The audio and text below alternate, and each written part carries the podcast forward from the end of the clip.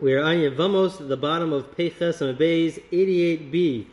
As we continue in the analysis of our Mishnah, our Mishnah is primarily discussing a case where we have one witness who testifies that a person's husband passed away, and we believe that one witness, even though in general we do not believe one witness, but in this case we'll believe, we will believe one witness, even if that witness is in general not accepted in a court, even if he says that he heard it from somebody else who saw it.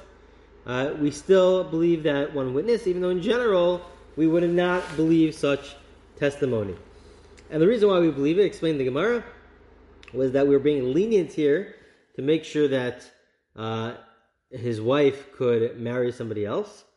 Uh, but at the same time, we're going to add on certain stringencies, as we will see, uh, in case the husband does show up, because we want to make sure that she really looks into the matter and that she doesn't just purely rely on the one witness, but she does her own research to make sure that she knows that her husband passed away. And so, explain, we're going to go through the different ramifications. What happens if the husband does show up? Uh, so then, uh, do we? Uh, what happens as a result of that? And what are the various penalties and punishments that are in place uh, if the husband does show up, in fact, in the end? So the first example, the first ramification is tricha get mizeh umizeh, that we require a, not just for them to separate from, she has to separate from the first husband and from the second husband, but she needs a divorce document from both the first and the second. And the Gemara says, Bishlam Tibayu get. I understand why you need a divorce document from the first husband. You were actually married to the first husband. But with regards to the second husband, it's not really a husband because the entire time the husband was alive. So it's it's really just they thought that they were married, but they were not in fact they were not in fact married. So it's just they were just having sexual relations, but it was outside the context of marriage. So why do you need a divorce document? So Amar Huna Gzerushem Yomer below get. Huna explains that you're right. You don't need a divorce document on a biblical level, but on a rabbinic level, this is out of a concern that people will see uh, that she got divorced um, uh, from her first husband. They'll think that she was married to her second husband, even though we know that she wasn't, but people will think that she was married, and she's going to end up leaving him and marrying somebody else without a divorce document. This is what people are going to assume, because they'll think that she was actually married to the second husband.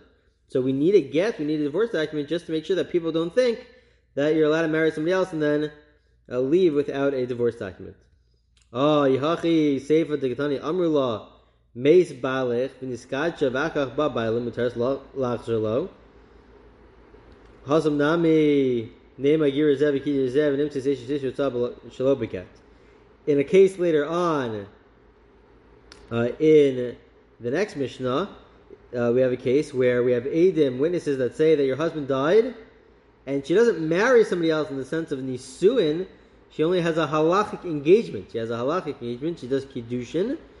They do not have any sexual relations. Then the husband comes back.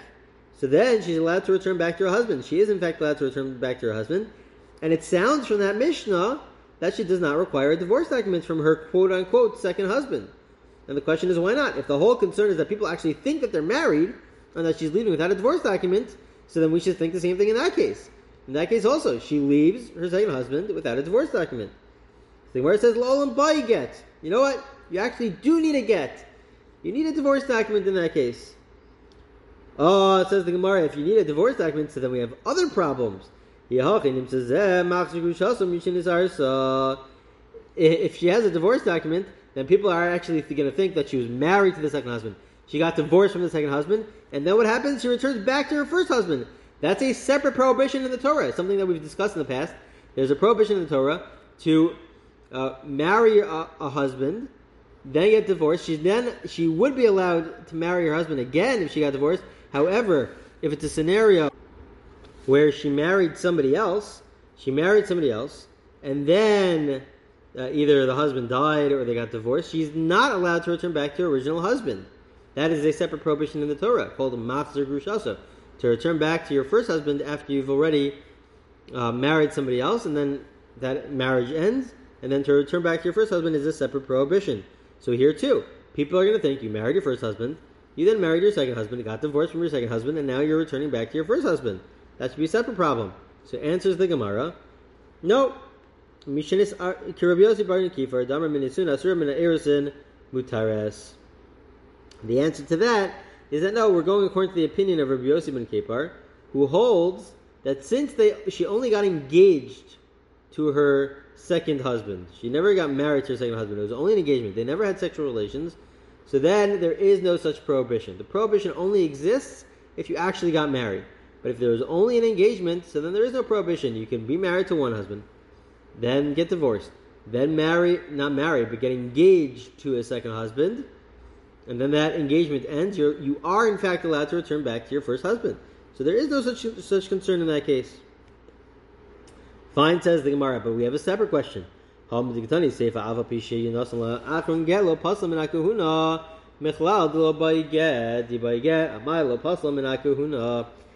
me that in that case, in the case of the next Mishnah, that uh, she, two Adim said that uh, the husband died, then she goes ahead and she Uh, is engaged, gets engaged to the second husband, then the husband returns. In that case, you're going to tell me that you need a divorce document. Well, the Mishnah there also says that even if the second one gives a divorce document, she does not become disqualified from kehuna. Meaning, in general, if a woman is divorced, she's not allowed to marry a Kohen. Not only is, if, is it true if she's actually divorced on a biblical level, but even if the requirement for a divorce is only on a rabbinic level, that's something that's referred to as reiach haget. It, it smells, it has the smell of a divorce. And in that case also, on a rabbinic level, they're not allowed to get married to a Kohen. Uh, so that if this if it would be true that we actually require a divorce document, so then she should be puzzled, should be disqualified from marrying a Kohen. But the Mishnah says she's not disqualified from marrying a Kohen. So it seems to be in that case, we do not require a divorce document. So now we go back to our original question. What is the difference between our Mishnah and the next Mishnah? In our Mishnah, we say that you require a divorce document. If you have one witness who says that the husband died, and then she marries somebody else, then in order for her to then, uh, her husband returns back, in order for her to marry somebody else, forget about the husband, but just to marry anybody, she requires a divorce document even from the second husband. However, in the next Mishnah, where she's only engaged to the second husband, and then the husband comes back, she does not require a divorce document. Why not? The Gemara explains, Amri Kedusha Tolos Hava. Kedushe Amri No, because the, the Gemara says that in the next case, in the next Mishnah, people are not going to actually assume that she got married. People will assume that there was a mistake. What's the mistake? As Tosfos points out, this is the explanation of Tosfos. People are going to assume what actually happened, i.e., that she was never married to the second husband because the first husband was always alive. That's what people will assume. So the Gemara says, well, if that's what people will assume, and that's why she doesn't require a divorce document, let us make the same assumption in our Mishnah. In our Mishnah, where we have the one witness, and then the husband comes back, we say she does require a divorce document from the second husband. Why? We should say that everyone should know, everyone should understand that the husband came back. She was never married to the second husband. So now comes the conclusion of the Gemara, and the Gemara explains no. Um, Kansua Rabbana. The reason is, is because this is all a knas. This is all a fine. This is a penalty that the rabbis instituted that she has to get divorced from the second husband. Ah, Sefer Nami like say, Reisha Davdi Surah Kansua, Sefer the law the Surah Lo Kansua Rabbanon. The Gemara explains that in our case, in our Mishnah, she committed, even though it wasn't intentional, but she committed a sin. She committed a sin of having sexual relations with somebody else while she's first still married to her first husband. She thought the first husband died, but it's not really true. And so as a result of that, we will put a penalty, we'll place a penalty upon her and say that, you know what, you have to get divorced from both the first husband and from the second husband. Even though technically you don't have to get divorced from the second husband, we'll, we'll put a knas uh, and a fine and we'll say you have to get divorced from the second husband. When it comes to the next Mishnah, she didn't commit a sin. She was only halachically engaged. They never had sexual relations. So even though the engagement is meaningless because the husband was always alive, the first husband was always alive, but still, the point is, is that since they didn't, she didn't commit a sin, so she's there is no knas, there is no fine, there's no penalty, and she doesn't require a divorce document from her second husband. Now, the the commentators point out uh, that what's actually going on here is that we have it's really a combination of factors. There is the fine, the penalty that we impose upon her uh, because she didn't really look into the matter uh, well enough, because obviously the husband came back, Um, and so there's a penalty there. But in addition to that, some of the commentators explain that it's really a combination of factors. It's the penalty plus the fact that we're concerned that people will think that she was married to the second husband and never got divorced. So therefore, we say, you know what, give a divorce document. So it's really a combination of the two.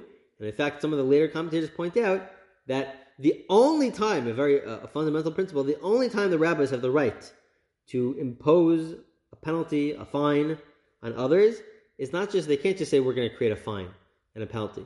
It has to be that there's some concern. It can be even independent of the reason for the for the fine or the penalty, but at the end of the day, it has to be that whatever punishment they're giving, it fits with under some suspicion of something happened, like in our case. We'll impose a fine upon her, but at the same time, uh, there there is a real concern that maybe people will think that she was actually married and never got divorced.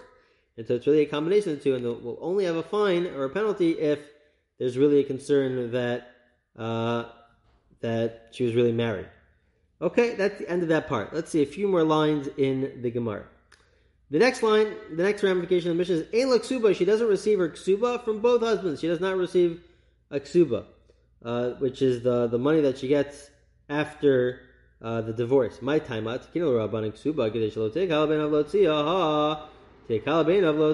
whole reason for a ksuba, the reason why they decreed to have a ksuba to begin with, is so that it's not easy to get divorced. It's not easy to get divorced. You can't just get married one day have a lack of commitment and just get divorced, we'll say, no, if you get divorced, it's going to cost you.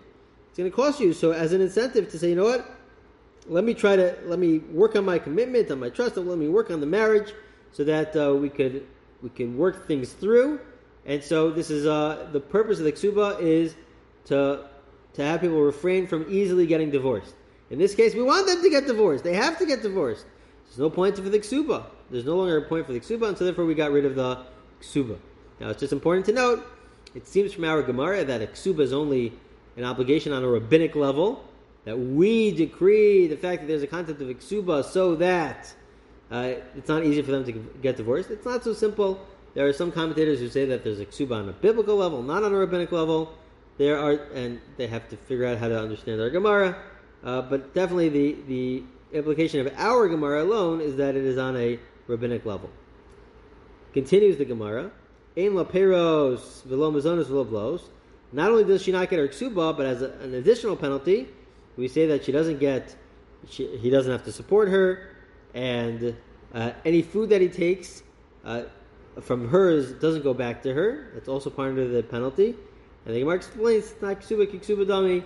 These are all conditions in the ksuba, and it's like the ksuba, just like the ksuba she doesn't receive, she also doesn't receive the conditions in the ksuba. One last line. Natla mizeh umizeh. If she ends up taking the ksuba from either one, she has to return it.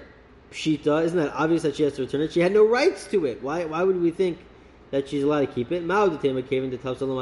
Maybe you would have thought that you're right that we put a penalty and we put a fine that she says she's not allowed to collect the ksuba. But at the end of the day, if she took it, maybe we can't take it away from her. The fine didn't go that far. The penalty didn't go that far. So if she took it, she's allowed to keep it. Kamash Milan. No, that's what one would have thought. But the truth is that that's not the case. At the end of the day, she is not allowed to take it. And even if she takes it, we take it away from her. She's not allowed to have her ksuba. So at the end of the day, we explained why we require a divorce document for both from the first husband and from the second husband. We explained why she doesn't get her ksuba, why she doesn't get the other aspects of the ksuba with regards to um, her mizonos, the fact that the husband has to support her, and other other issues related to the ksuba. And we also explained how she, uh, even if she collects the ksuba, we take it away from her because she was never deserving of the ksuba. Okay, that concludes uh, the Gemara for this recording, and we'll continue with the Gemara in the next recording.